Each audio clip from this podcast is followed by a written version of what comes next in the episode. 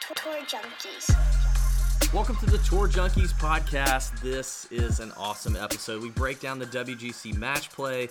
We break down Corales uh, Resorts over in the Dominican Republic. We talk about who we like from betting odds, DFS. We give you the breakdown on the brackets for the WGC and a big time strategy note that you need to be aware of if you're going to play DFS in terms of the WGC. It's a big deal.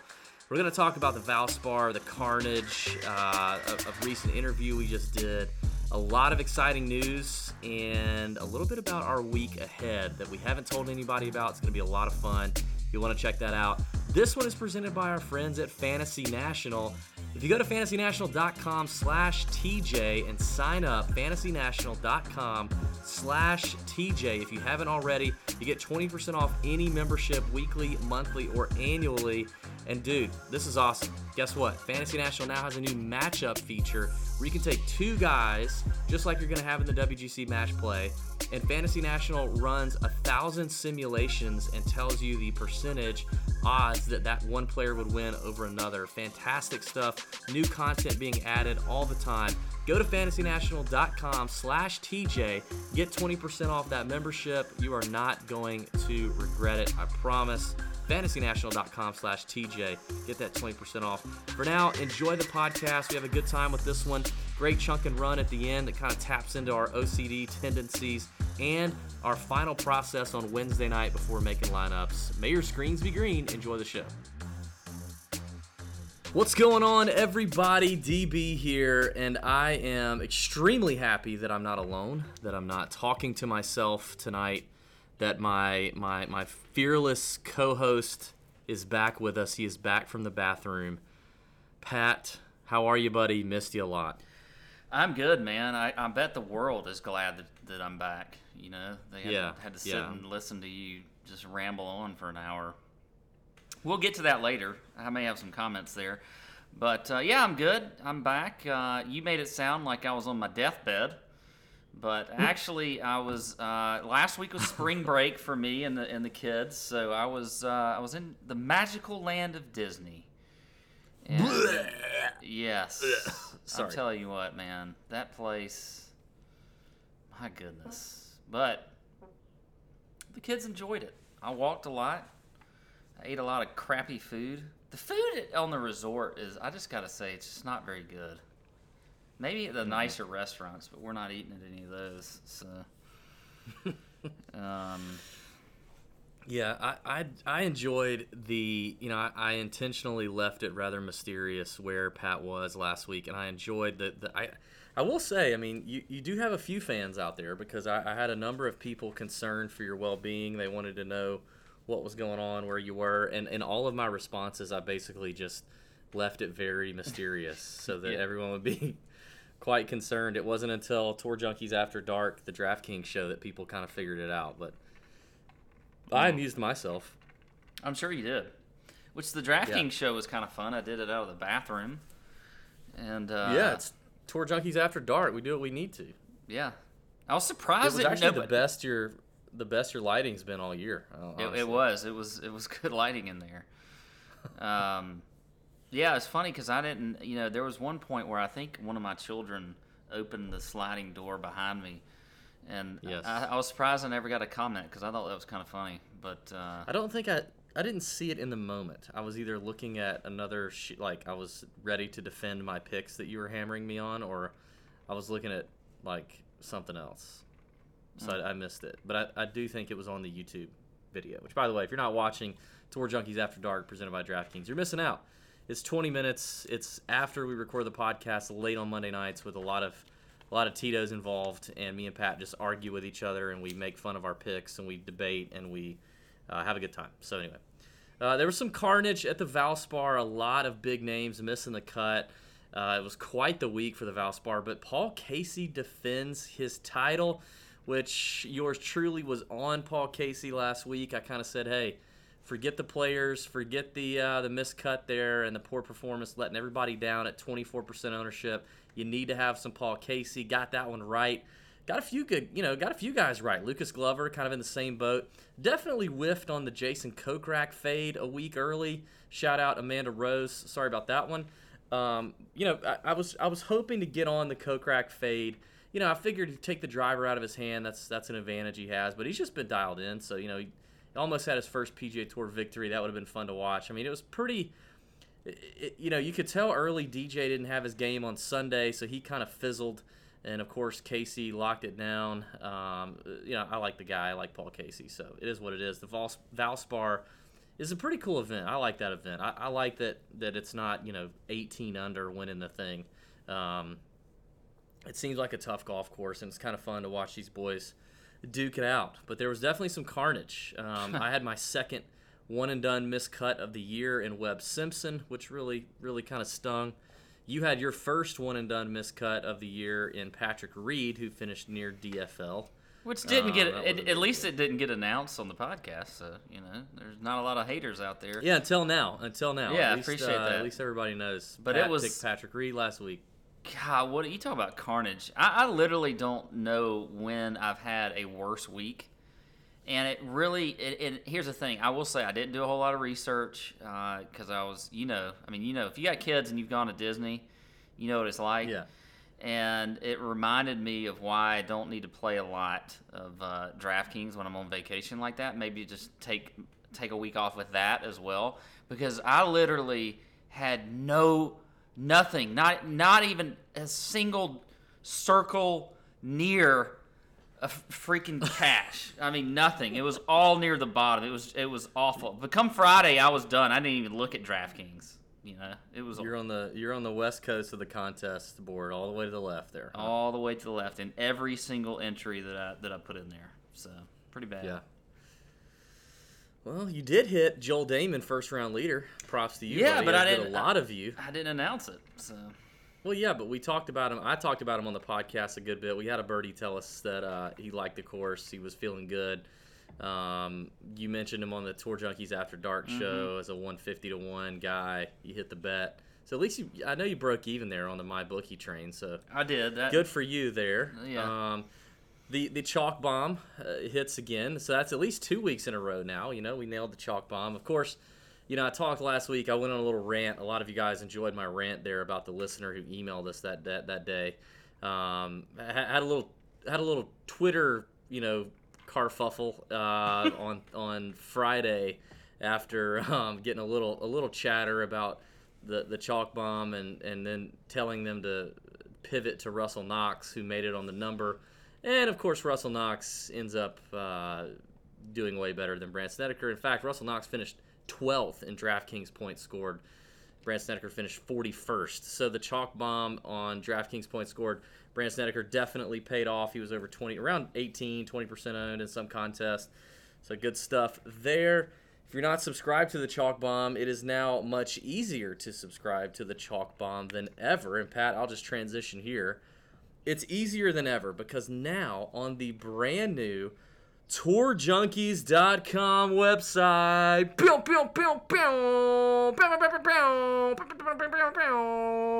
we got a brand new website, ladies and gentlemen. We haven't really talked about it on the podcast, but we've got a brand new site. It's out, it's live, it's beautiful. It is going to be great, fantastic for our content and we're really excited about it. We've we've been working hard on it with a few people, and um, now on every single page of the TourJunkies.com website, if you scroll the bottom right, you can't miss it. It's a nice GIF of the chalk bomb, and all you got to do is put your email in that bad boy, and you are subscribed. That's all it takes. So if you ain't got it, put your email in there, and you are in. This is uh, Yes. this is great news for me. Me also. Yeah, now you can actually describe it. Yeah, you know, it's so much easier. Mhm. It's good. This is good for me. Hey Pat, how, how does one get the chalk bomb if they don't already have it? So what you do is you just scroll down to the bottom of the page, and there's this little on the right side. There's a little GIF there that, that, that that's the chalk bomb, and you just put your name in there and email and whatever else, and you're you're subscribed to the chalk bomb. You don't have to do anything else. You still kind of screwed it up. You scroll to the bottom of what page? The tourjunkies.com page. Any page. And you don't have to put your name. All you have to do is put your Yeah, email. just put your email. That's what I meant. you still screwed up. it's a beautiful website. Please head over there and check it out, tourjunkies.com. We're excited about it. Uh, we God knows we haven't figured out how to work the thing because we went from a Squarespace site to a WordPress site. Pat, have you logged on yet? No, I, I did not get a chance Okay, to do that today. I figured you haven't because I sent y'all. I sent Pat his his login credentials, and for those of you who know, there's probably a lot of you that don't. I didn't know before we start doing this, but Squarespace was where our old website was, and it was super easy. Like Squarespace is the best for beginners or like for people who just want to run a really basic website. It is just the best. It was perfect for me and Pat, especially Pat. We've gotten accustomed to it, as you guys are going to find out later tonight. Pat is rather OCD and we decided to change it to WordPress, which WordPress is fantastic. It's going to give us a lot more flexibility, a lot of plugins, a lot more customizable, better SEO. All these things are great, except it's a little more complex than Squarespace. And when I sent Pat the login information today, I was wondering if he had time to get in and set it up because I knew that if he did, I would be getting a text message of like, "What the hell is this?" and how how does this work? So it's definitely different. There's a learning curve. It'll be fun to watch Pat try and sort it out. If uh, you know, if any of his write-ups end up in like Lorem Ipsum text, or you know, they have images of him like from a selfie on his computer trying to figure something out, like you know what's going on. You It should be a good time. But but check out the new podcast. It's fantastic. Or the new the new website. It's fantastic. um, well, Pat, you mentioned the the uh, that you were gonna. Men- I mean, do you have any feedback for me on the solo podcast last week, or you just kind of? I mean, the, I think I think the overwhelming the overwhelming feedback I heard was that most people loved it, and and Oh wow, that's you're gonna use the, yeah. it did really well. Yeah, no, it was it was good. I enjoyed I enjoyed. I don't know if I don't you know love is maybe too too strong of a word, but I mean it was it was very good. Um, I like. I think you. The thing I liked is you sort of uh, you took it to a new level, maybe from a Planet Tito standpoint for you during a show. Uh, usually you're Yeah. you're a little more low key, but you decided just to kind of cowboy up last week, just sort of do your thing. Yeah. And, um, It was much later when I recorded yeah, last week. yeah, but think that was probably- yeah, because we did the DraftKings show, and you were after we Yeah. finished, you were like, "Yeah, now I got to record the pod," and I'm thinking, "Good lord, it's like 10:30." yeah. But yeah, it was great. It was, I thought you did a good job, and uh, it was funny. You went on some nice rants. Uh, you talked about fluff. That was a great conversation to with yourself about fluff. Um, yeah, thank you. do you have conversations like that a lot, like with yourself? Like, like do you sit there sometimes during the day and just talk to yourself for like thirty minutes or so? If I mean, no, no, no, not at all. Did you Um, have a lot of ima- imaginary friends growing up? Actually, I had none. I I honestly don't feel like I have much of a creative imagination. Like I, I usually tell my wife that I think I am very much not a creative person. Now she says you are, but you're not creative in the sense of like the arts. I'm, um, she th- she says you know you're creative when it comes to like marketing or you know content that, that that you're that you're passionate about like TJ stuff like that. But I I have never had much of a wild imagination even as a kid. Like I didn't really.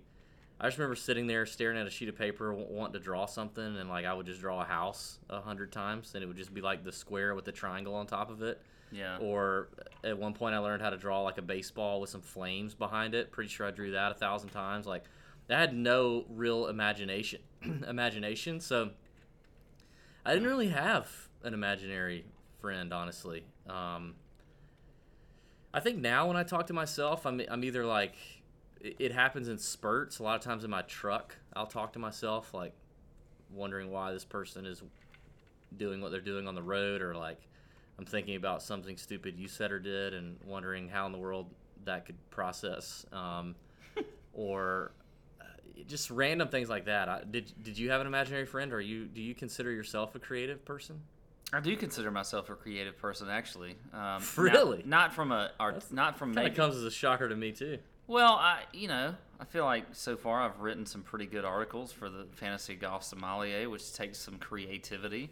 I'm not now I'm not an outwardly like drawing. I can't draw worth crap. Now I, I have some you know I could probably do more than just a box house and a baseball with flames behind it, but.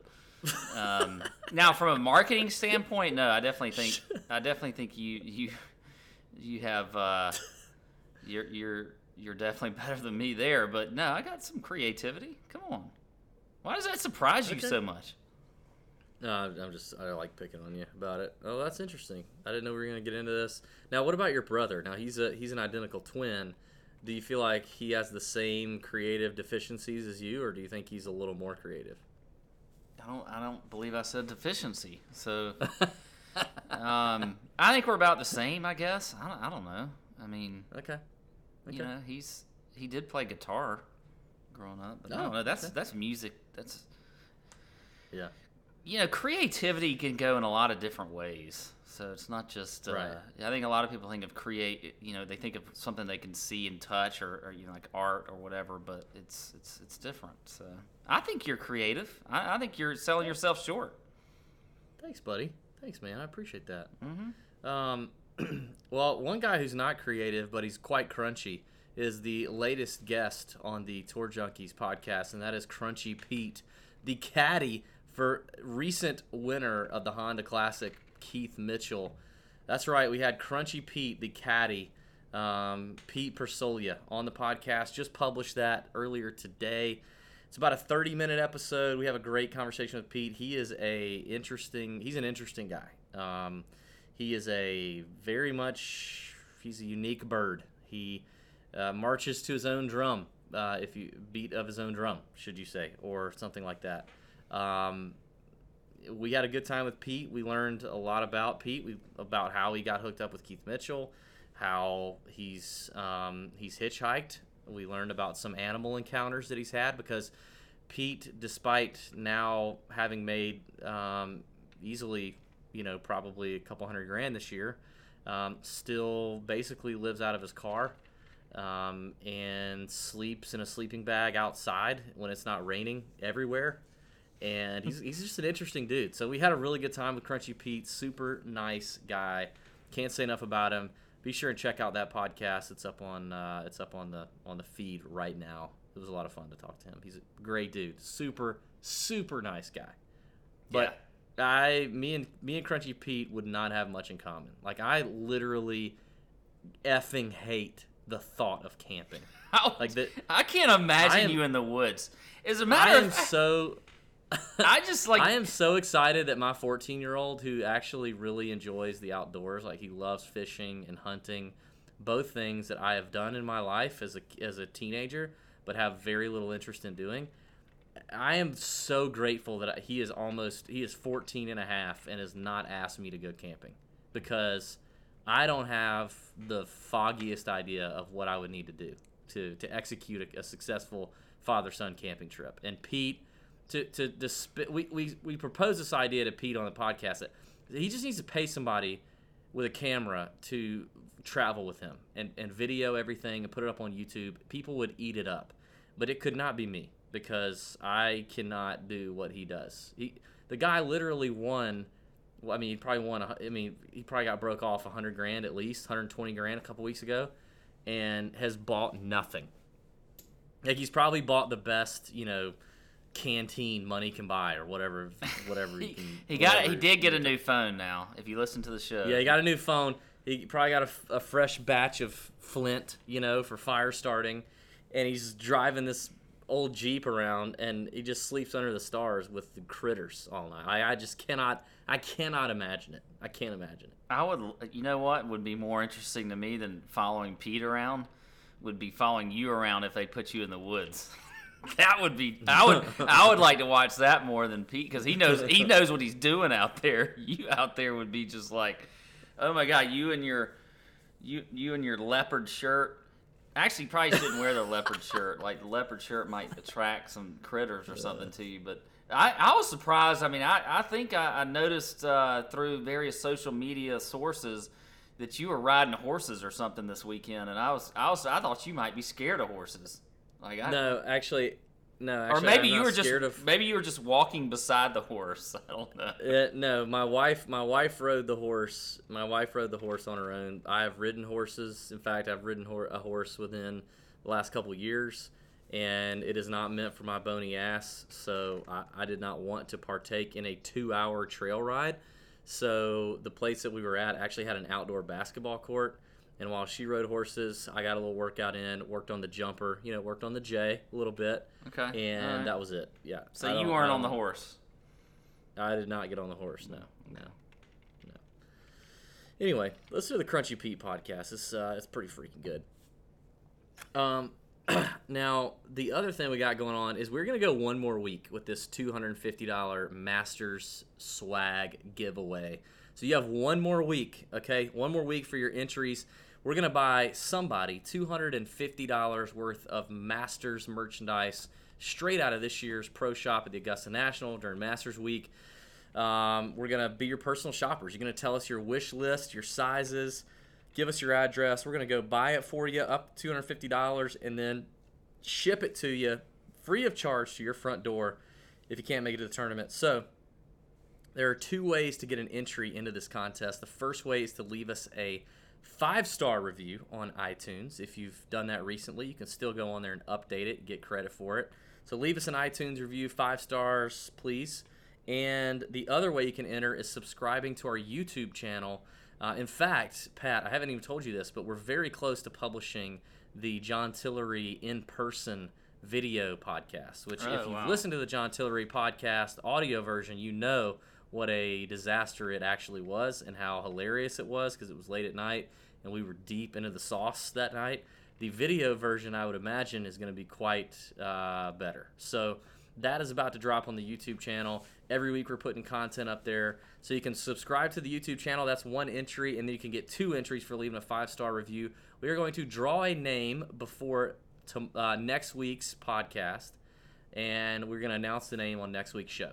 And then immediately we're going to need to get your uh, your information. So go do that right now. That is easy, very easy.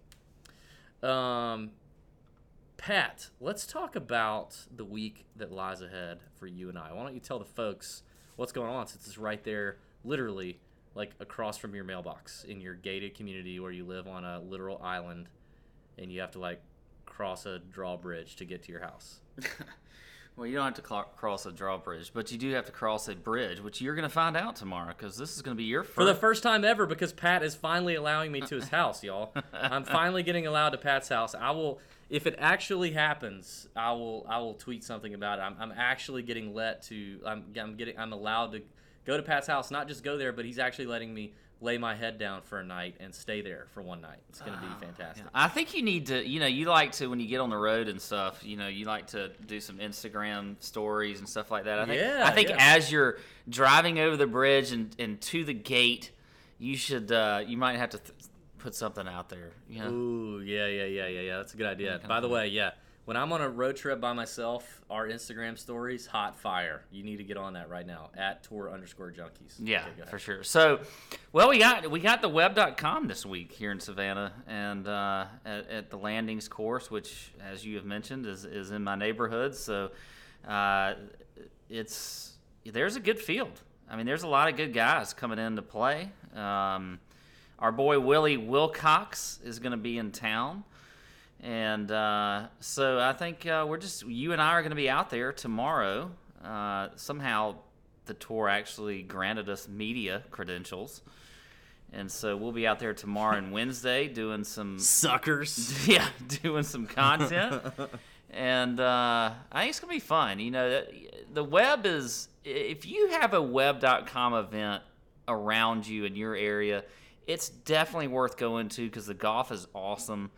And you got some really good players out there. Some maybe a little past their prime, but most of them are not. Most of them are, are just a step away from making it on tour. Last year we had like Cameron Champ out there. Um, you know, Sam Burns who won it. Uh, a lot of your your your, your players of uh, of tomorrow on the tour are going to be there. So I, we're we're looking forward to it. I think it's going to be a fun week, and uh, can't you know good weather and little cookout at my house tomorrow night with maybe a few maybe a few special guests. So we'll see.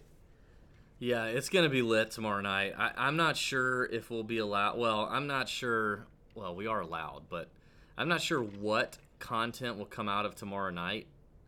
But me and Pat and our boy Willie Wilcox and Steve Marino are going to be doing our thing at the at Pat's at Pat's establishment as at his homestead tomorrow night. Low Country Boil. If you're in the Savannah area, you know, hit, us up. We might we might we might have an extra spot for you. We're gonna have a good time tomorrow night. In fact, Pat, you know, I didn't even think about this. Willie left us a voicemail. Why don't, why don't we why don't we play the voicemail real quick? Here, hang on. Cheer junkies, what's up? It's Willie Wilcox. Tell Pat to get that low country boil ready next week, and you better have Corona extras. For every Corona light that I see, I will become angrier. But anyways, yeah, man, looking forward to being in uh, Pat's neck of the neck of the woods next week and uh, play a little Savannah golf. So, um, yeah, play this on the podcast. Hopefully, it's funny and stuff. All right, see you. All right, so you know, there you go. Willie is clearly excited about the cookout. Can't wait to hang out with old Willie Wilcox. It's gonna be a good time, man. Um, we're gonna have a lot of fun. And yeah, media credentials. Although you know, we're really not sure what we're allowed to do. We feel like we're not allowed to do a lot, so we have no idea what kind of content we're actually gonna produce. Um, but we're just gonna try not to get in trouble. That's really that's the kind of like yeah, we're just sort of we're gonna be feeling this one out, but hopefully it'll it'll result in uh, credentials for bigger events, tour events later on. But we'll see. I don't know. We may like lose our credentials within like the first two hours of being Yeah. out there. Yeah, I mean, we got some good questions teed up though for these young guys. If you guys have any questions you'd like us to ask, you know, you can tweet those at us or email them at info at tourjunkies.com. Um, yeah, well, I mean, you know, we'll, we'll ask some, some good questions. At least maybe try to put out a, a podcast with like a, I don't know what we're gonna do, man. Who I don't really know. We could totally. Uh, we have no idea what we're getting into, but yeah, it's a good field. There's some good names going to be there. We're hoping to, you know, represent Tour Junkies a little bit. It's going to be a good time. So I'm excited, and I finally get to go to Pat's house. It's it's exciting. I'm I'm Um, so excited to welcome you here to to my Yeah. humble abode. Yeah, the the Low Country Boil tomorrow night. I really am excited about. So everyone, I, needs to I really want to. I really want to. I feel like maybe uh, we can't, shouldn't get into this, but I want to get into our text messaging about a low country boil the other night.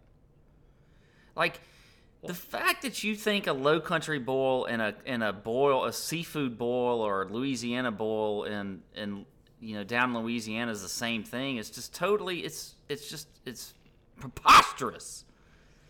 It's a totally different thing.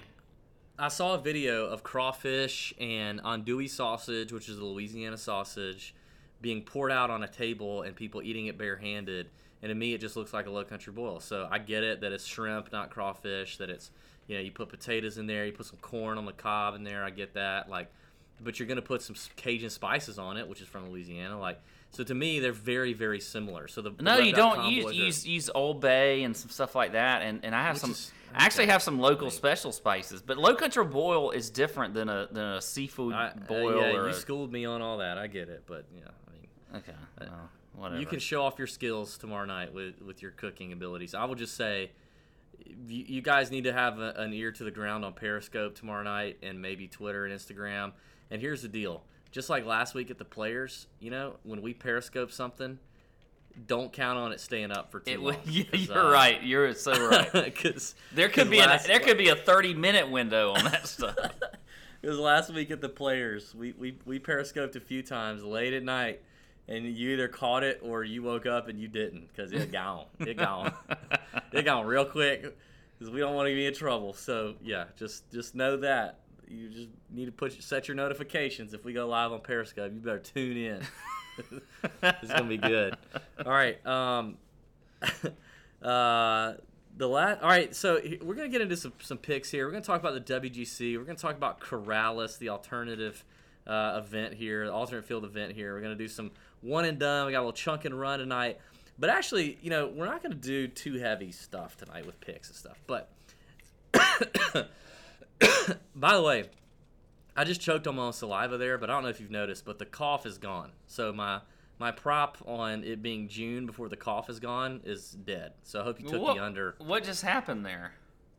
I just choked on my own saliva. That's what I said. I, I oh, choked Oh, on my own saliva right there. You cut out for a But second. it, what's crazy is the pollen is here and the cough went went away. I don't even understand.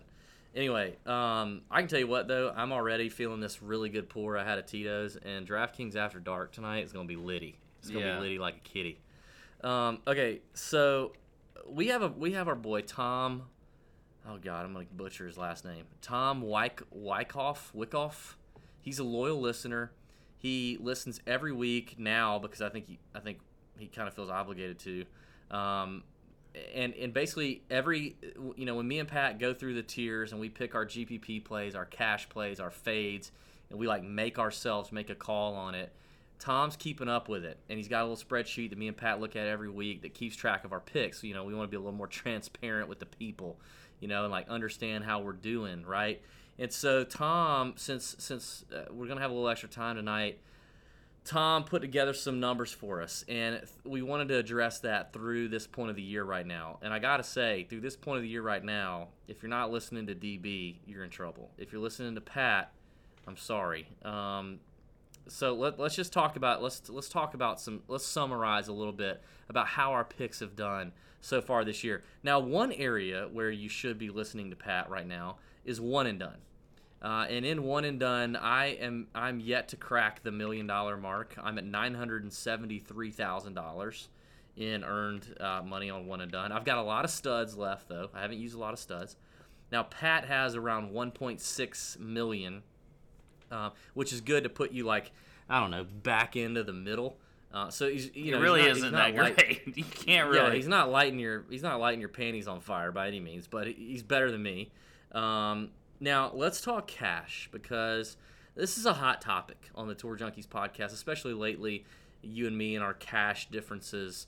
Um, yeah, it's just no, it's just not even close. Cuts percentage of cut made, cuts made with cash picks. DB seventy three percent, Pat sixty one percent which is actually lower than his GPP projected or uh, actual cuts made, which is ridiculous. Um, top 25s in cash picks, DB 45% of the picks, top 25, Pat 41. And in top 10s, DB 22%, Pat 20%. So the cash edge so far for the season goes to myself. The one and done edge goes to Pat. Um, now I'm gonna skip to fades because we, we make ourselves give you some fades every week. Uh, fades that miss the cut, the percentage for DB 31%, the percentage that missed the cut for Pat 29. So slight edge for me there, but um, okay, and then and then outside the top 25, my fades finish outside the top 25. 53% of the time, Pat 55% of the time. So basically a wash. Here's the issue. I have picked, I have faded a guy that won the golf tournament, which is obviously no bueno. Pat has not done that. So I would say that the fade goes to Pat. I would say that, that for so far this year, it's pretty much break even. Pat hasn't given you a fade that won the golf tournament. I have, so Pat wins there.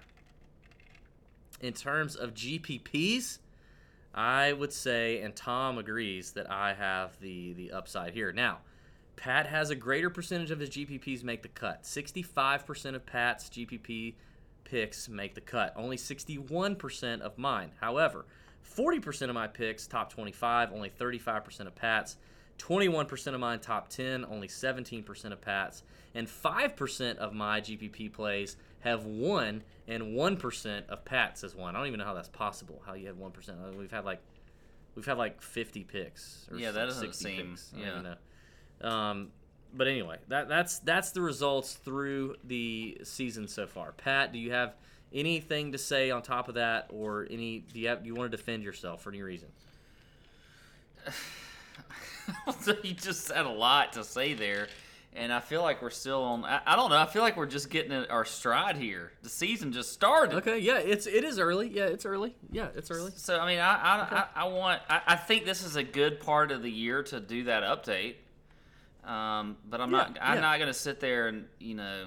I don't have too much of an argument right now. I mean, it is what it is. But, um, and you know, I've had a, I have had a good personally. I've had a good start to the year. Um, for the most part, outside of last week and a couple others, but. Um, I like that we're doing it the way we are, and, and, here, here's the thing too. We could make this, um, you know, when we used to do picks, it would be we'd have a ton out there, but I think having you know more forceful, you know, deliberate picks when it comes to cash versus GPP versus the fades and stuff like Yeah. that. I mean, I, I like that, and I like the accountability that's there, and I, I I know I'm not and I don't play a lot of cash games, so that that could probably be one of the reasons that I'm obviously not very good there. But um, whatever, we'll we'll see how it comes comes to be at the end of the year? Yeah, I mean, yeah, for the first couple years of Tour Junkies, we would just literally give you picks that we liked. And some weeks we'd have 25 picks. Some weeks we'd have like 32 picks between the two of us, and it was just wild. And and now there's obviously way more podcasts than there used to be, so you're getting a lot of content. So every week we come trying to bring our you know, it, it yeah, we may like 7 guys in the 7k range, but we try to limit it to 3 three of our favorites, right? Or three of the ones that we think will give you the best edge in GPPs. Um, when it comes to fades, like we don't want to tell you to fade Brian Stewart. We want to tell you to fade somebody who's decent. I kind of talked about that last week. So um, we're, we're, we're trying to put ourselves out there a little bit, which is part of where this comes from. But it's also fun to look at the results and compare them against each other. It's also crazy how close they are. Like a lot of the numbers are pretty close, except for cash plays. A lot of the numbers are pretty close. Um, so anyway, that's what that was for. You probably got lost in the percentages. I'm sorry. Let's get to let's talk WGC, Pat. Let's let's get to the WGC. We really need to talk strategy here. I want to talk a little bit about the golf course. The pods and the the groupings were announced just a couple hours ago. We've had a chance to kind of digest that. Why don't you talk to us about um, about Austin Country Club in Austin, Texas, and uh, tell us a little bit more about this Pete Dye design yeah, so we are at Austin Country Club this week. This is now the fourth time being here in a row. So they started here in 2016. It's a uh, you know classic old course. It's actually one of the oldest golf clubs in Texas. Uh, playing just over 7,100 yards. It's a par 71, so not very very long. Um, looking at the two nines is actually kind of a tale of two nines. You got uh, the first nine, which is sort of in, in on higher ground and uh, more hilly, definitely requires a little more accuracy off the tee, and then you have the second nine. Uh, which is which is sort of lower level, uh, right on the water on Lake Austin, uh, and a little more wide open. You know, a little more where these guys can just kind of flare it off the tee and do whatever. But if you look at it, I mean, you look at the past three champs. We had Bubba, DJ, and Jason Day, all bombers. I mean, I definitely think you know, a, a, you know, the longer hitters have an advantage here. Two of the par fives are, are reachable. Um, one of them arguably may be reachable, but still, I mean, there's definitely some risk reward on this course, which you're going to hear a lot um, when you're, you're looking at you know course reviews going in here. And you got the drivable par 4 14th, uh, 13th hole, which is another horse. Uh, horse. I'm thinking of you riding a horse there.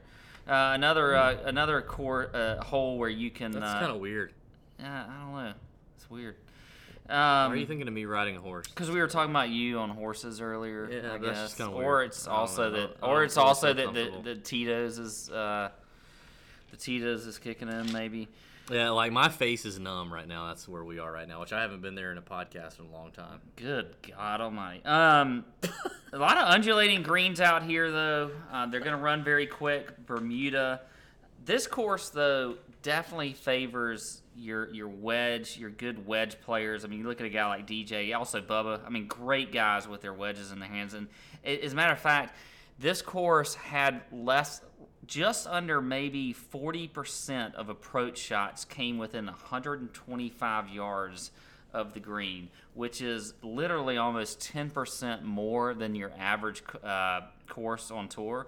So it's definitely it's it's a wedge game for a lot of these guys. Um, you got to create birdie opportunities. You got to score. Jason Day back in 2016 when he won, he was first in birdie or better percentage. And, and again, when you're looking at match play, you know how are you going to win holes? You're going to be making birdies. Um, you know, you look at like last year. I think you know a guy like Kiz who was in the final. I think those type guys can play well here, of course, but I definitely still think it it will favor the Bombers just just all week. Um, there's a little bit of you know strategic value to this course where you got to think your way around, but again, I'm definitely going to be favoring some, some of the Bombers. Looking at stats for me, strokes gained off the tee is going to be huge. Strokes gained approach definitely looked at pro- proximity from 100 to 150 yards out and birdie or better percentage. And then here's the thing that with match play too, this is the stat that you're just not going to find anywhere. But I wrote down grit, and it's really just those guys who can play. Just they just they're they're not they're not scared to get in a match play type atmosphere. To you know they they have that maybe Ryder Cup style. You know, like your Rorys, like your you know, whoever else, just guys who can get out there and play match play and not worry about their score and just beat the other guy. There's a there's I don't know there and that's there's that's a little bit of a feel to it. You know, there's there's not really a stat there. Yeah.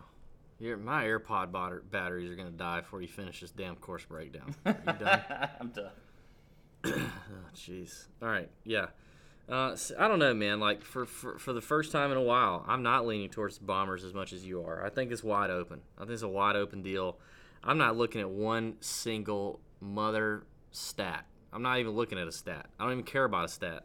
I care about ownership. I care about where you are in the pods. I care about grit. I like that what you just said. Match play, uh, match play history. Um, that's what I care about. I care about maybe a little bit of ball striking. You know, just in general. I'm not. I'm not even looking at stat. I'm seriously not looking at stat. It could get a little windy here, so you want some ball strikers. I think the big deal here is strategy and ownership. I think that's what it comes down to. Because you got to remember in match play, you're not playing against the course, so screw the course. Like, like screw what the course sets up. Like, you got to beat the boys in your pod. And I get that, that that bombers always have an advantage to some extent, one way or the other. But a Pete Dye design is definitely way more about the second shot in. Um, and and I just think it's you're, you're playing the guy that you're playing. That's who you're playing. You're not playing the course. You're not playing the rest of the field. It is wide open, and, and I do see the historical data that you're talking about. I mean, you've had some some bombers win. You need guys who can be aggressive in spots, but you also, I mean, you need consistency. You don't need, you just don't need all the volatility. So I, I think a big thing it has to do with strategy and the pots. So uh, basically, here's what you got. You got you got you got 16 different pods. Okay, or si- you got the first 16 players in the world golf ranking ranked, and then you've got basically a bracket, almost like March Madness. It's a perfect time of year for this. So you got like four regions. Okay, you got like a uh, you got four regions that these these guys are in. So 64 total players, and they're gonna play round robin. Uh, so every so every guy in the four man pod is going to play the three players, uh, you know, the first three days. That's another thing. This thing starts Wednesday morning, so get ready. Gotta Wednesday morning it starts. Yep, got to pay attention. Um, but but immediately after the after the round robin after Friday, it's going to cut from 64 to 16. So you're going to go straight from 64 to the Sweet 16, and then you're going to go to eight, four, and two. So um, it, it's going to cut down very very quickly. Um, so to me, it's all about the pods and it's about ownership. And here's a big time strategy thing. If you hear nothing else, hear this, okay? When you think about the four regions, okay, best case scenario to the final four, right? You get four players of your six through. That's the best case scenario. If you get that, you're gonna win something, if if not win it all. Okay, so if you nail in one lineup the four guys that get to the final four, you're likely gonna win. You're gonna you're gonna win a lot of money. You're gonna win some money, but you you might win the whole thing, right? Because that's hard to do out of 64. So you need to make sure that you're not pulling too many players from the same region. And I'm saying region just because I don't know what the hell they're calling it. But the the there's four regions, right? So and you can go look at it on Golf Channel or PGAtour.com. You can see the different regions. Um, it's broken down right now, and this isn't going to make any sense, but the first, the 16th, the 9th, and the 8th region are one, or, or pod are one. Then the second region is pod 5, 12, 13, and 4. The third region is pod 2, 15, 10, and 7. And the fourth region is pod 6, 11, 14, and 3. You need to make sure you have a player from each one of those regions represented in every single lineup you do. Because if you don't, you're automatically done. Like you're, you're not. You, you, it's impossible for you to get four of six to the final four. That's the biggest thing that we learned last year. Now, in terms of scoring for DraftKings, you can go look it up. It's I don't want to go over all that, but it's pretty. You know, you win a hole, you get points. You lose a hole, you lose points. You you push a hole, you win points.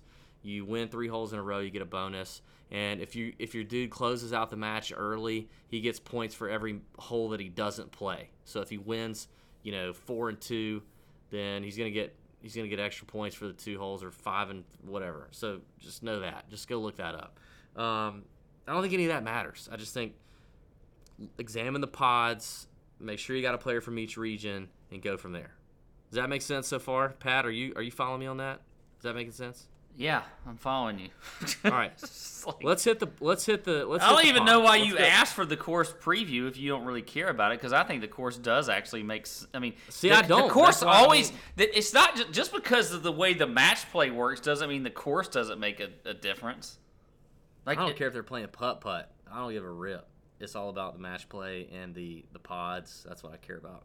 But you know, I, I, I had you do the course breakdown because some people feel differently. Some people are team Pat. Some people are team DB. Some Yeah, people well, are the both. course makes a difference, especially when you look at the last three years that they've been on here. The freaking Bombers won every single year. Well, I mean, they've been. This is only the third year they played it here. I don't care. That's three in a row. That's real. that's that's a trend. no, it's two. It's two in a row. This would be the third. So No, it's this is the fourth. Day Alright, was the first. J- Jason Day was the first year. DJ last year, and Bubba the year. Bubba, yeah. Which All right. All right, let's let's roll. All right, um, let's let's hit these uh, let's hit these these regions here. I'm gonna actually go. I'm gonna actually go region. So, Pod one: DJ Hideki, Grace, and Chez Reavie, the Shesticle. Who you got? are we gonna, We're gonna we're gonna do this pods. pod through pod. Yeah, yeah. Let's go quick. Who you got? Uh, this is easy. DJ all the way. I don't see Same. anyone else. Hideki doesn't. I was I was Yeah. thinking about Hideki. I'm gonna go DJ. no. Uh, the next pod in the region is pod 16. That's Patrick Reed, Sergio Garcia, Shane Lowry, and Andrew Putnam. I'm going Sergio here. It's a battle of the two match play guys. Uh, Reed's form is wacky. His damn wife's calling in David Leadbetter from like 1998. I'm not really feeling good about that. Sergio's in good form. I'm going Sergio here. That's a pretty easy one. The first, these first two are chalk to me. Wait, why are you Why are you going from one? to I'm going in regions, Pat. I'm going by regions. Okay. Well, yeah. For Let me, me for me, it's it's not gonna be Reed for sure. I'm probably gonna go Garcia here.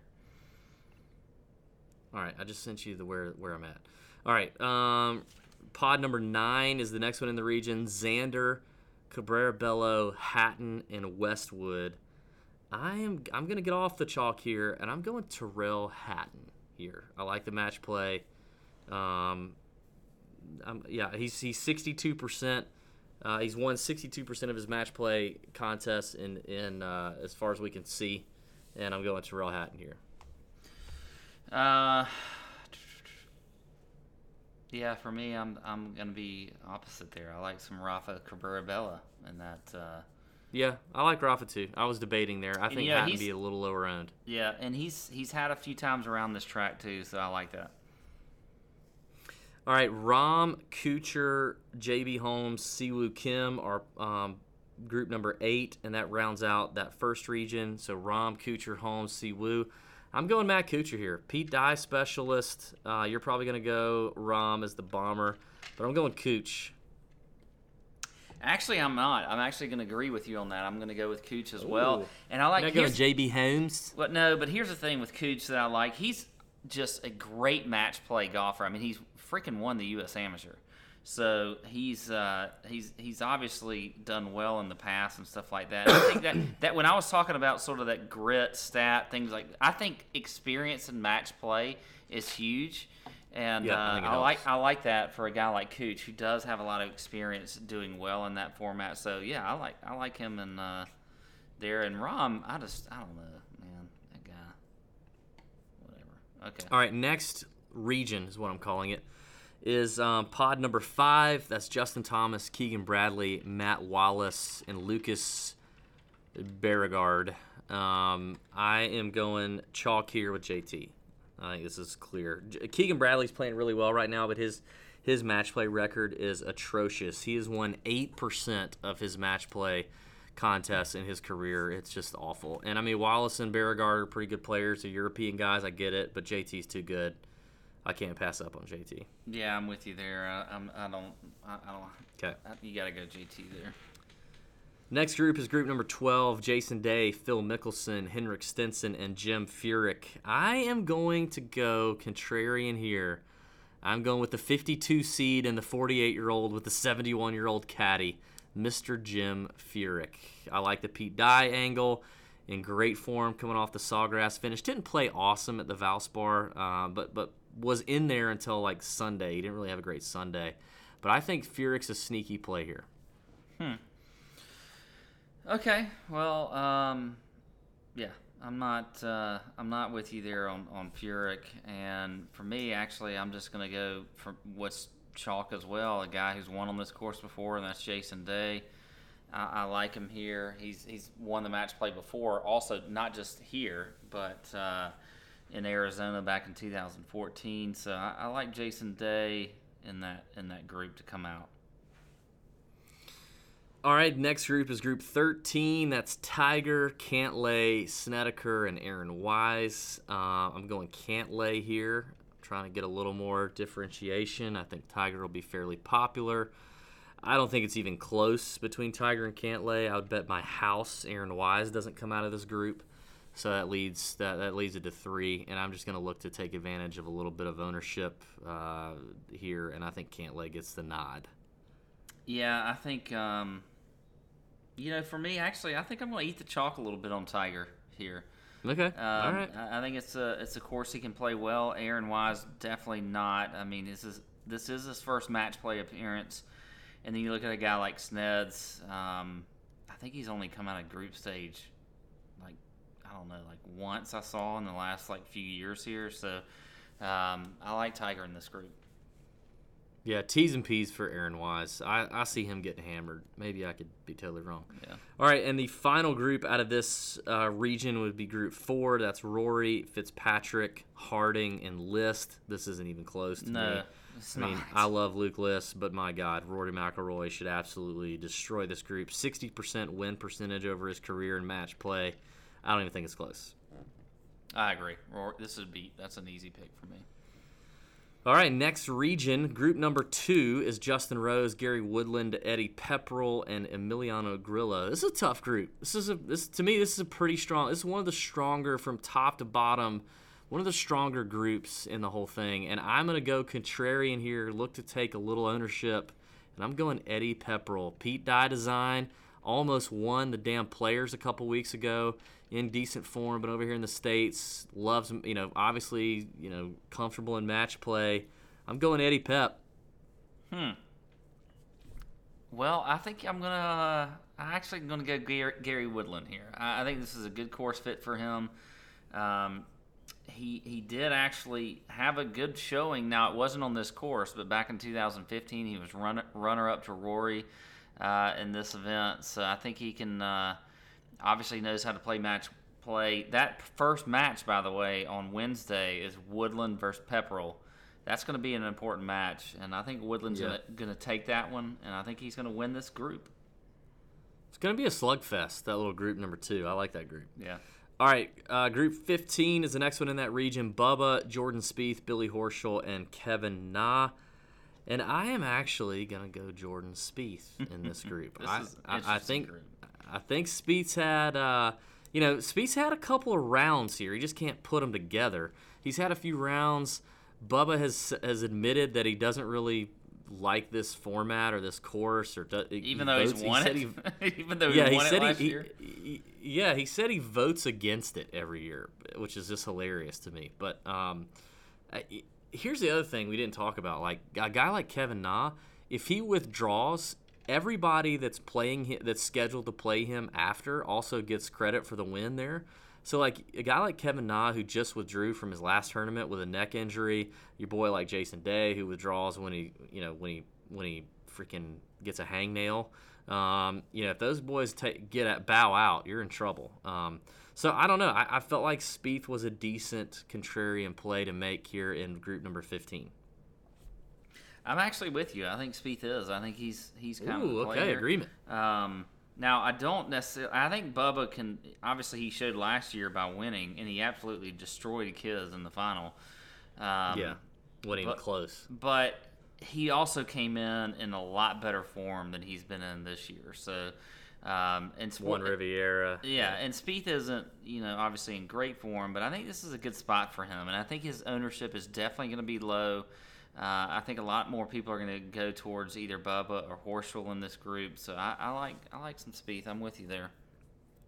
All right, the next pod or group in this region is number 10. That's Paul Casey, Cam Smith, Charles Howell, and Abraham Ancer. And it's a pretty solid one, too, from top to bottom. Uh, but I'm going to go Charles Charles Howell. Um, I like CH3 this week. I, I, think CH3 goes deep. I think he goes. I, I, think he goes deep. I think if he gets if he gets through the round robin play, I think the next bracket he can easily take. Um, I think CH3 goes deep. He's he's a good pick for me. I'm totally with you there. We don't have to really. Nice. I, I'm Okay. huge on him, and he's a great match play guy as well. I mean, even back in the junior days, he and Tiger used to battle it out a little bit. So Plenty of experience. Yeah. Yeah. A lot of motivation. Love it. Um, the next, the final group in this region is group number seven. Molinari, Webb Simpson, Thorbjorn Olesen, and uh, Satoshi Kodaira. Um, this group, I am going with the chalk here. I'm going with Molinari. It's kind of the, I don't really. I mean, I'm just going Molinari. I was there in France. You were too when he kicked our ass. So yeah, I'm I'm actually gonna. I, this is one of my more contrarian picks this week. I like Olesen. Uh, I like him to you come. love you, you're a sucker for a little Thunder Bear. I think are. he's. Uh, I think he's a good play this week. He's been playing pretty well lately, and obviously will be the well. Kodaira will be the lowest owned guy, but he'll be um, very Probably pretty, next. He's probably next there. So I like some Olesen. All right, the final region, group number six: Bryson DeChambeau, Mark Leishman, Kiradech, Affy Barnrat, and Russell Knox. I am going chalk here with Bryson DeChambeau. Okay. I get that, uh, but I think uh, I think Leishman's going to come out of this group. I, I think he's, um, I, I just, and he's more of a gut play than anything. Not a great match play record. Thirty-five percent win rate in match play. yeah, but Leishman. I think he, uh, I think this is a good course for him. So I'm going to take some Leishman. I, I had a lot of him last year, and he screwed me uh, at this event. Maybe that's why. The next pod is pod number 11, and that is Tommy Fleetwood, Louis Oosthuizen, Kyle Stanley, and Byeong Hun An. I'm going Louis Oosthuizen. I like the form that he just flashed at the Valspar. Almost took it down. Um, Oostie's got a pretty decent um, uh, uh, match play record as well. So uh, yeah, I'm going going Oostie. Okay, well, I'm opposite you there. I'm going chalk on this one. Going with some Yeah, Fleetwood. yeah. I think he's the best. That's best. tempting, And the, tempting. and the best play out of this out of this group. So I'm going to go with uh, some Fleetwood. And, and Cal Stanley has not been good this year. Ben An has been good. No. He could be a sneaky play. It, it, that that Yeah. could be the the guy I may I could see myself pivoting to in that that category in, or in this group. But uh, I'm going to go with Fleetwood. I think this next group is also one of the strongest groups in terms of match play and just yeah. got guys with the grit that you're talking about. Group number 14, Tony Finau, Ian Poulter, Kevin Kisner, Keith Mitchell. This is a tough one. Um, yeah, this is a tough one. I, I'm going. I'm going with Kisner, just because of the match play, the grit. It's probably a little bit of a homer play, but honestly, if Poulter, Kisner, and Mitchell were in different groups, I probably there aren't a lot of combinations I wouldn't be picking all three of them. Um, I, I'm really close to picking Poulter here, but I'm gonna lean Kiz. I might still have a little exposure to Poulter um, in some lineups though. Yeah, I think I'm to go Keith Mitchell.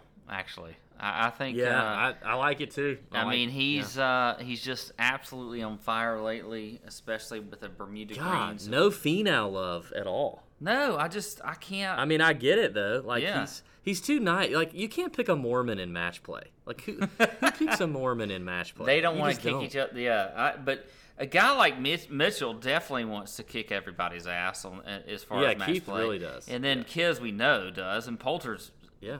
the best match play player ever, maybe.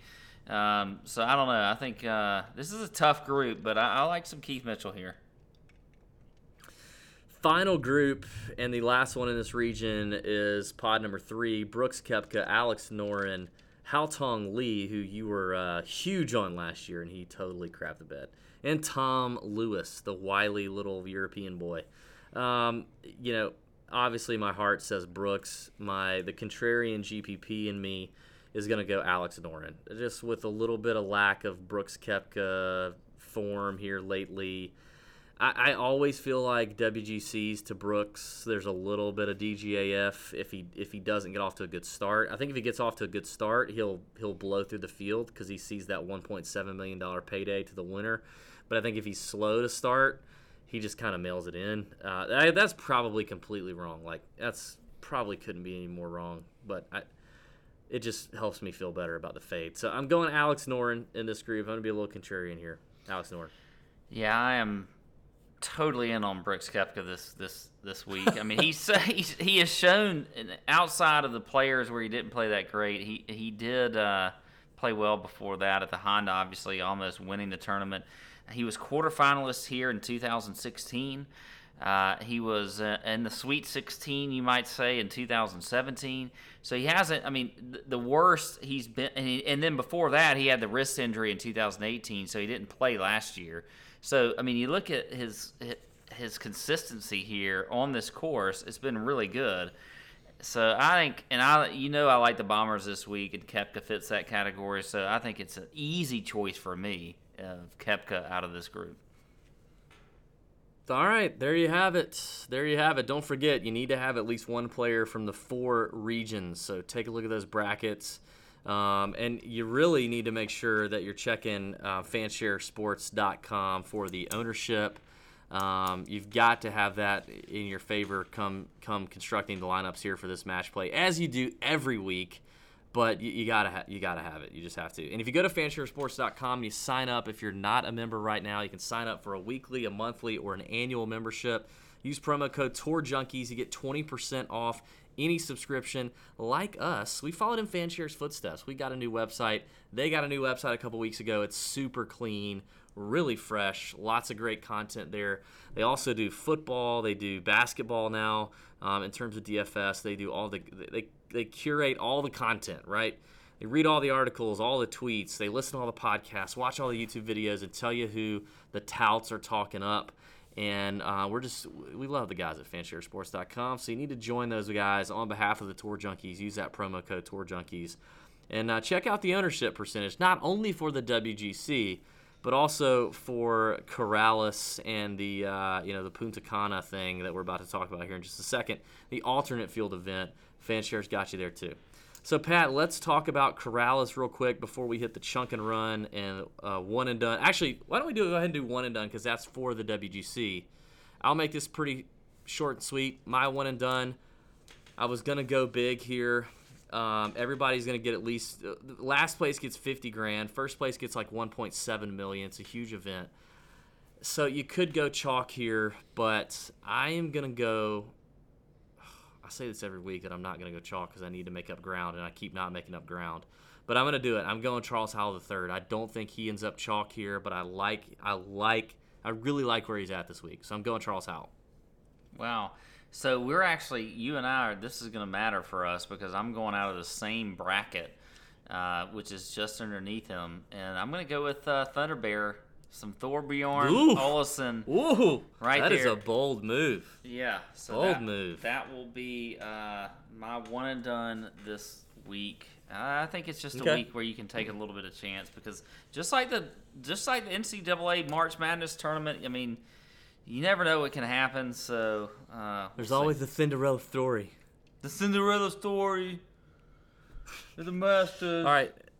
Hit us with uh, Corales, a brief course breakdown here, buddy. All Don't right, give us that same be- snoozer you just gave us. This is going to be so brief. So yeah, we're at Corales Golf Club in Punta Cana, Dominican Republic. 7,600 yards, almost 7,700 yards. Long course, par 72. We got Paspalum greens, another Tom Fazio design. Uh, back in 2010, big fairways here. You can hit driver wh- whenever you want to. I mean, you, you you can just bomb it off the tee here. Although the approach game is important, um, but the fairways are typically pretty easy to hit uh, as far as uh, the percentages there. Um, if you do look at the last few years, though, scrambling has been a huge factor here on this course. So. quick hits on the stats. I'm looking at, as always, course history, recent form. They've only been on this course, by the way, for three years. Um, strokes gained off the tee, strokes gained approach, and scrambling. Looking at the past champions, you had Brice Garnett last year uh, at 18 under over Keith Mitchell. And then they played this event two years prior to that as a web.com event where Nate Lashley and Dominic Bozzelli both came out winners. So there you go. Quick, quick breakdown on that course. Love it, love it. Um, yeah, I mean, basically, notes I took. This thing can get real windy on the coast. Um, it's a scoring fest. You got to make birdies. You got to be aggressive. You can't take these guys that just plod their way around the golf course. You got to make birdies and go super low here at uh, at Corales. Um, yep, you mentioned the fairway, soft greens, really slow greens too. So just it's just a dart throwing contest, um, and then can you can you make the putts on the on the on the slow greens? Par five scoring, aggressive ball strikers. That's what I'm looking at. Let's get to a few of our favorite picks. We're not going to go like we normally do here. Um, on the on the top end of things, I'm going to play a little Johnny Vegas at 11.5. I love where Johnny's game's at right now. Playing really well, gaining like 23 strokes total in just three events. Um, I like him at 11.5. I, I'm always a sucker for Trey Mullinax. Give me Trey Mullinax at 9,500. Bomber, wide fairways, scores a lot, aggressive. Sign me up. Joel Dahmen at 9,100. Don't know how we avoid our boy Joel, who's playing really well right now. So close to putting four rounds together. Uh, I think that makes sense. So 9K and above, those are a few guys I like. Wow, so you're You? pretty much exactly uh, what I was looking at. Um, and I think again, this is just being sort of a, a you know a, a lesser field event, event. But you look at a guy like Trey Mullinax. I mean, he is just. I mean, all the boxes off the tee. He's top ten in the field. Approach top ten in the field. Uh, actually checks the box in scrambling. He's making birdies, so I love that. I'm actually more on Sungjae Im than I am on Vegas. Um, he's number one in the field for me Yeah. when it looks when I look at all the stats that I like. And he's number one in approach. He's number five in birdie or better percentage. Top five in strokes gained around the green, and then top 15 and off the tee. So I'm probably if I'm going to choose between the two, if I have to between Vegas and Sungjae Im, for me it's going to be Im. But I, I'm not going to hate you if you uh, if you like some Vegas there. Um, another guy I like that I think is a, is sort of a sneaky play in here at, at 8,500 is Corey Conners, who across the board just you know fits the stats. Now, not necessarily recent play, but in a field like this, I think it, it could work. And he's number two off the tee, number seven in strokes gained approach. He's he's second in opportunities gained. Uh, so I think a guy like Corey Conners could have a, a really good week uh, in that 8K range. Um, so there you go. Yeah. I, I don't mind it. By the way, um, I was looking at mybookie.ag on some odds. I'm probably going to have, we haven't really talked about bankroll. We don't need to get into it, but I'm going to have a lot more bankroll in betting these events outright than I am on DFS Yeah, this week, which normally isn't the case. Uh, but for Punta Cana, mybookie.ag has odds out for, for Punta Cana as well as the WGC. Trey Mullinax, we both like, 35 to 1. Um, I like a guy at 7,900 on DraftKings and Sam Burns. Definitely a lot of upside. Great short game, aggressive young player. Won on the web.com this time last year. Actually, one year event there in Savannah. Uh, and then at 7,400 on DraftKings and 60 to 1 on MyBookie, Adam Schenk. I like Adam Schenk. He's been in pretty good form. Checks the box. Hudson Swafford. I like him at 7,300 and 75 to 1 uh, on mybookie.ag. I think those are interesting plays. Another guy in the 7Ks, Rafael Campos, who is crushing the web.com tour right now, is $7,300 on DraftKings. He's 70 to 1 on mybookie.ag. I'm kind of interested in him. And finally, in the 7Ks, Cam Davis. I'm always a sucker for him. Major bomber. Um, 7,100 on DK, 90 to 1 on mybookie.ag. So that's my 7K guys. Then I got a couple in the 6K. Who you got in 7K? Well, in the 7K for sure, I think uh, you know, I, I like I like some Roger Sloan at 7600. I think he's a guy- Yikes. yeah, Okay. look, he's a sneaky play. Ugh. But when you look at the stats, he's checking the boxes. He's uh, top 30 in the field off the tee. He's 20th in strokes gained approach. He's 25th in birdie or better percentage, and he's number one. Actually, sorry, he's 25th in opportunities gained and number one in birdie or better percentage. This is a guy who, actually, if you want to look at a maybe a first round leader bet, and I don't, I'm, I don't have that in front of me, but Roger Sloan is a guy that I would. I would look at putting a, a first round leader bet in because I think he can. Uh, he's he is a scorer, which I love this week. So I like that. Um, you know, looking at some other guys here, I think um, you got Adam Schenk, who I've I've talked up a lot. I just, mentioned him. Yeah. Yeah, and, and I think he's you know a, again a cut maker, like you said, Rafael Campos. I think he's another good play. Uh, looking down sort of near the bottom here, uh, I would probably go. I I think you mentioned Cam Davis. He's probably my other top play here in the 7100 range. So there you go for the 7K. Now, I got one play in the 6K that's my favorite, and this guy checks a ton of boxes, and that is Hank Lebioda, who I also think looks a lot like Pat Perez. Um, so look him up. Hank Lebioda at 6,900. I love him on DK. Love him on whatever format you play. He's 110 to 1 on mybookie.ag. That's worth a sprinkler, too. Um, checking a lot of boxes. The last play I'll give you at 6,600, DraftKings only, DFS only. Would not bet this guy. He's a total freaking head case. Grayson Murray at 6,600. The guy is not right. Something's weird, but we have seen him play really, really well in the past. And with a, you know, he's a bomber. He's quite aggressive. He can score on par fives. I, you know, if he has a good round one, I like that. If he has like one bad round, he's going to completely lose his shit. But uh, I think Grayson Murray is worth a look in DFS, just a, a sprinkle or two in some large contests. That's it for me. Well, there's a few guys here in the 6K range. But first off, I got. Did you mention Joel? Yeah, yeah, you weren't listening. I yes, wasn't listening. Yeah. All right. So Joel Dahmen, yeah, gotta have him. He's he's a he's a must play cash, whatever else. Um, other than that, though, actually, I'm with you on Hank Lebioda. I think he's a good play. Also, um, I like some uh, I like some Josh Teater at 6,700. I think he's a good play. Checks the box off the tee, approach, also opportunities gained and birdie or better percentage. So I like I like him there. Uh, that's a, and that's a good price for him. Our boy Brandon Harkins. Surprised you didn't mention him. He's been playing I like playing Harkins. better lately. Um, checks the box off the tee and approach, also in uh, scoring. So I, I like that as well.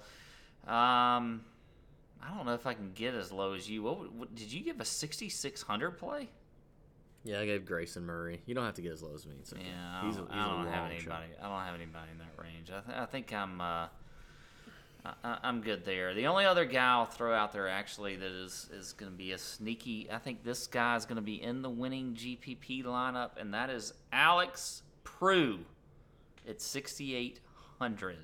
18th off the tee, checks a box in approach, also in birdie better percentage and opportunities gained. So there you go. Boom. All right, that was eight more seconds on Alex Prugh than we needed. All right, there we go. There you have it. Let's get to our favorite portion of the night, Chunk and Run. But before we do that, I want to let you guys know about a little something called Elite Events. All right. Now, Elite Events, little known fact, was our first sponsor ever on the podcast back in 2016, I believe it was. Maybe maybe early 2017. Love these guys at Elite Events and Tickets. Uh, we know them personally. They've been doing business since 2012. They do honest, great, good, clean business, right? And what they do is exactly what they say. They give you an elite event experience as well as help you find tickets to the things that you want to uh, to find. And now here's what they're offering now. This is pretty crazy, Pat.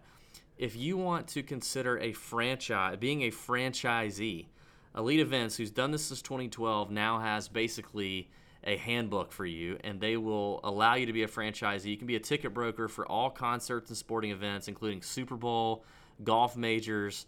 It's an easy little side hustle that can be managed, and you can do like from your kitchen table. Super low overhead, excellent margins, and these guys have done it. Like I said, whoa, oh, whoa, for like seven years. Um, they got guys already that started in 2018 as franchisees, making more money right now part time than they're making in their full time job. They, they give you all the software you need, the support you need, a proven process. Initial training, ongoing training. If you like music, if you like sports, if you like entertaining clients, then you're gonna do pretty pretty freaking good. So our friends at Elite Events are gonna hook you up. Here's what you got to do. If you're interested in the franchisee thing, which we know there's probably a select few of you because there's obviously a fee to get in this deal, but we know these guys, we trust these guys. The the, the website you need to go to is Elite Elite Events and Tickets Franchise.com. That's where you need to go. Fill out the form, get a little info there, and tell them the Tour Junkies sent you. That's what you got to do. Love those guys. They do some good stuff. They're hooking us up for the Masters too, by the way.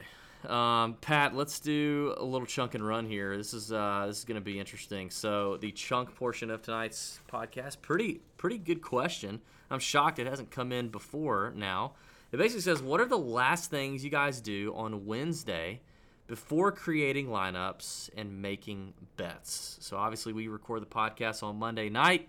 This listener wants to know what we do on Wednesday nights uh, when we're getting ready to put our bets in. So Pat, you wanna you wanna talk about your process, what you do?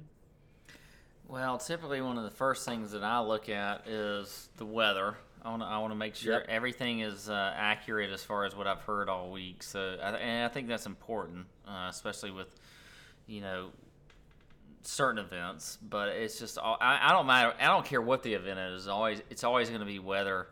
Is going to be what I'm looking at. And now you know I'm always doing the chat room over there for RotoGrinders on. Uh, so I think that sometimes I get a few ideas there by being in that chat room. But um, other than that, it's just you know I, I don't like to tinker a whole lot. So uh, usually I don't I don't make a lot of changes last minute. It's it's more just looking at the weather, making sure that's good, and then uh, I, I like to check.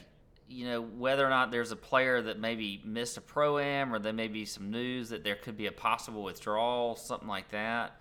But usually by Wednesday for me, I'm I'm pretty set in uh, what I'm gonna go with. Interesting. Yeah, that's kind of a different process for me. I guess like what I do is when I'm when I'm entering, I usually enter all the contests that I want to enter on Monday, and I'll throw in like a dummy lineup, like a reserve lineup to the contest that I want, and I'll leave it there until Wednesday. And so one of the things that me and Pat do is we've got about we've got about ten caddies that we that we have on a good relationship. We probably only talk to a handful of them regularly, but one of the one of the things we'll do is you know kind of tap them on the shoulder. Not not all at not all in the same week and not all the time because we don't want to bother them. But sometimes we get a little last minute caddy info that will uh, that will influence a decision or not. That's that's the first thing I'm doing throughout the day on Wednesday. Then, like Pat said, checking the weather for sure. Reading the chalk bomb. You know, I I always like looking over the chalk bomb, kind of uh, first of all, looking at the chalk bomb, and second of all, the 10 facts within the chalk bomb have been really nails lately. Um, so I kind of look over the 10 facts, see who the players are there that are getting a lot of love and where they are in my, um, you know, in my pool, I guess. Obviously, looking at Fanshare, checking out ownership percentages there. I get, I try to write down like, basically, I write down the 30 to 40 players that I really like if it's a full field event, and I write down their percentages on Fanshare um, make some notes in terms of the chalk bomb. The caddy talk comes into play, and then I start narrowing down the pool. So from 40, I'm usually taking it down to 18 to 20. So I'm just starting to really knock out guys, um, and then from there, you know, it's uh, it's building building the lineups. And Yeah, I'll say this too. I'm I'm with you there. I mean, I, I definitely look at ownership. It's probably one of the last, besides weather, ownership is is one of the last things I look at on Fanshare. You know, just checking it to see because there there's definitely a lot of decisions to be made when you see a guy, especially that you think really pops, that you think might be a, a high owned guy, and then all of a sudden you're looking at ownership projections and he's in that like 10% range. Like let's just say, just for example, like a Jason Day, a guy who may have some injury history and whatever else, and but you really think he pops on that course, and you're seeing them like maybe less than 10% owned. I mean, for me, that's that's a huge factor for. So I'm certainly looking at that. All right, so there's the uh, there's the process. Um, now, you know, along those same lines, in terms of process, Pat, we we we have a uh, the run question tonight is something that's very simple, but I think it's kind of interesting when you break it down. Maybe this will, maybe this will be interesting. Maybe it won't be interesting whatsoever. Um, but uh, we got a listener that wants to know: describe your Monday through Friday weekly morning routine. Your Monday through Friday routine um, from like wake up to I guess get to work or whatever that is. So should I start or do you, do you do you need to start probably? Now you you go ahead and start because Okay. All right. I was thinking about this. It, it is kind of funny. Like, the OCD tendencies are there in all of us. We all kind of are habitual, right? But I, I'm not. I don't think I'm like Pat in the sense that if I didn't execute on this exact thing, I'd be like pissed off the rest of the day. So basically, alarm goes off uh, 7:15. Snooze it. Um, usually don't get out of bed till like 7:40 unless there's something, some trauma going on with a child. And then I'm one of those people who I have to have a shower in the morning. It doesn't matter what I'm doing. If I'm going to play golf, if I'm going to work out, doesn't matter. Like my body doesn't activate until I have a shower. So I get up out of bed, I turn the shower on, I get straight in the shower like a zombie. That kind of wakes me up. You know, depending on what's going on, like I'll shower a little more thoroughly than others, but I gotta have a shower no matter what I'm doing. That's that's number one. Um, get out of the shower and uh, get dressed. Go ahead and get dressed, fully, fully dressed. Then I brush my teeth, and um, then I take my meds. Got to have my meds, my allergy medi- medication right now because it's pollen season. It's a shit show out here. of course. And then uh, a little, little cologne. You know, I still wear a little cologne action every Wait, then. wait, wait! lady- You throwing some cologne? What kind of cologne Yeah. are you throwing on? Yeah, the, the lady the lady likes it. Uh, Southern Tide is one of one of the ones that, that we like right now. It's a good one. Where do you Uh, spray lady likes- cologne? By the way, like what's the proper? Do you just I like spray it in my general it and neck. and walk into it, or do you like spray it in certain areas? no, areas? that's dumb. No, I, I, I do three sprays right on the neck, chest area. That's right where it is. Boom, three sprays. Psh, psh, psh, doom, right on the counter. And then, uh, of course, I have to, you know, I have to do something with my hair, or I'll be frizzy and all over the place. So I have to get the hair tamed. And um, then I usually have to take the dog out because nobody else will. Give the dog food and water grab my uh, grab my stuff for work, and then now I will say I consider this part of my morning routine. Um, I, I usually don't have to take kids anywhere in the morning, which is great, but. Uh, but then I do have somewhat of a routine when I get to work in the morning. When I get to work in the morning, I immediately walk in my office, I set my stuff down, and I go straight to the kitchen. And I have to have my coffee in my Yeti Tour Junkies mug.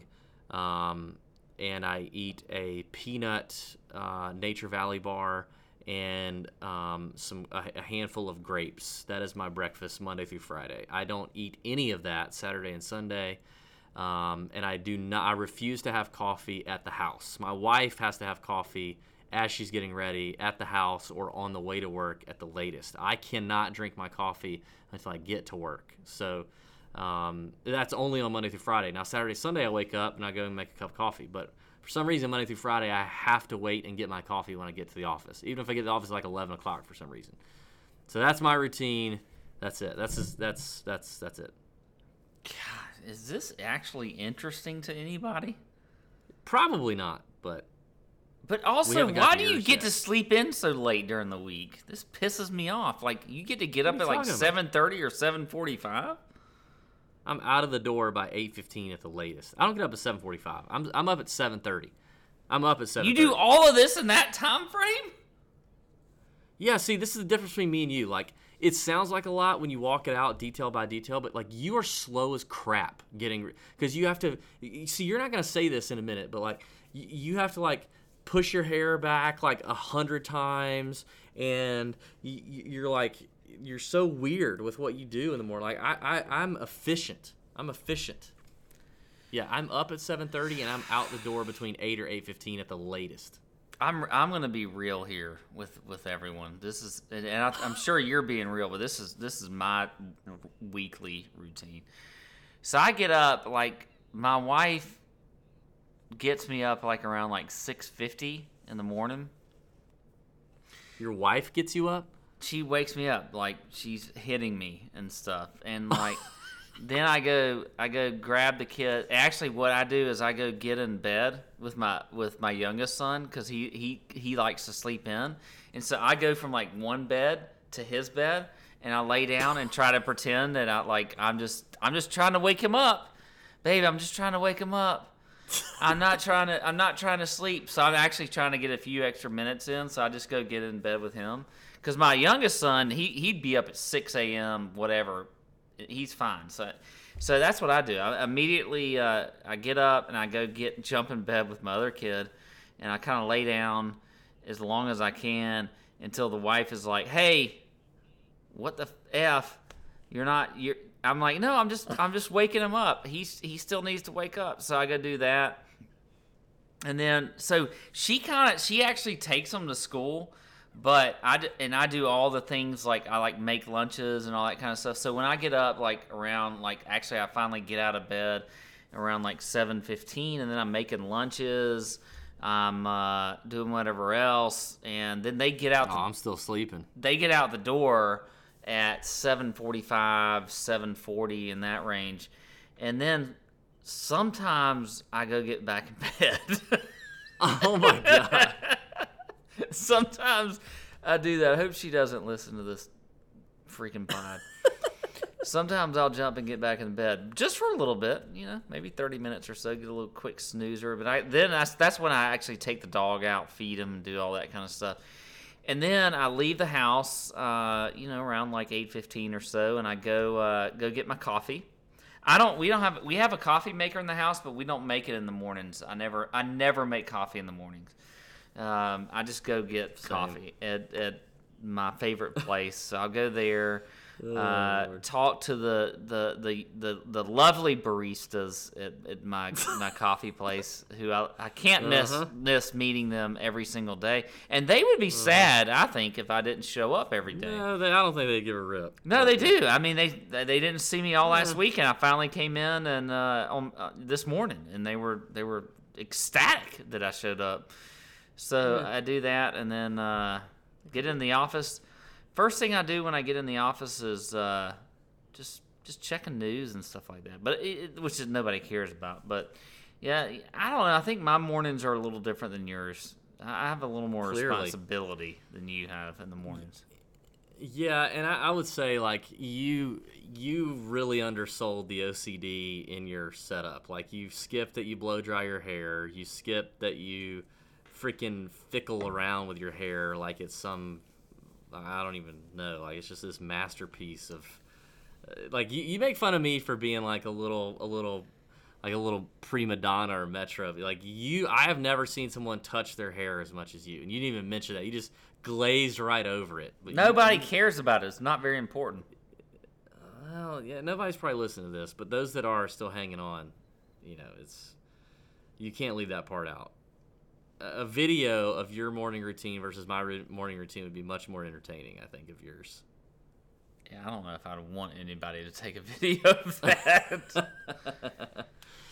Uh, all right, that's the Tour Junkies podcast this week. We'll be back next week for the Houston, uh, whatever golf tournament that is. I know last week, it, last year it wasn't sponsored. Is it back to you Shell can Houston? you can tell we're getting close to Masters because we're just Yeah, we're getting close. We're We just give a sort of like, hey, ready for Masters. Yeah. Yeah.